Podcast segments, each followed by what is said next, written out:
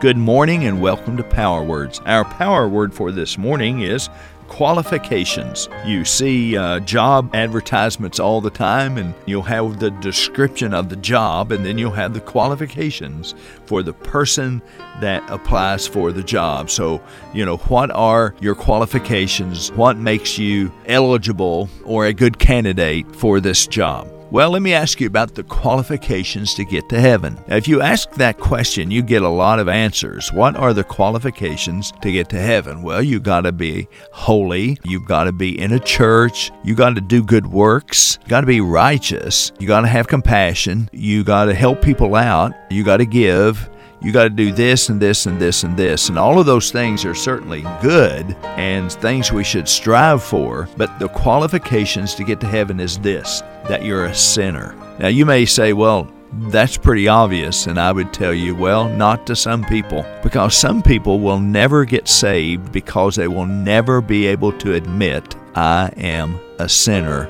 and I need help. There are some people who feel like they can measure themselves up against someone else and that will make them better. They're better than this person or better than that person, and so they can get to heaven because they're better. And then, of course, a lot of people relying on their religion and their church membership and all of those kinds of things. But the Bible says that we have all sinned and come short of the glory of God. And so all of us meet the qualifications of getting to heaven and that is we are sinners. And then we need to understand that because we are sinners, we are condemned.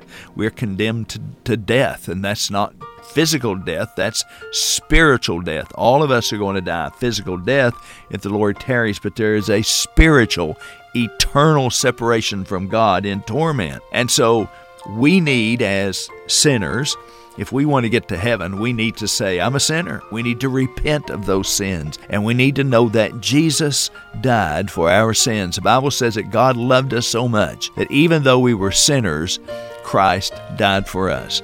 So he died in our place for our sins, and that sacrifice made it possible for us to be saved. And so when we say, God, have mercy on me, a sinner, he will forgive us, he will save us, he will give us eternal life and prepare us a place in heaven.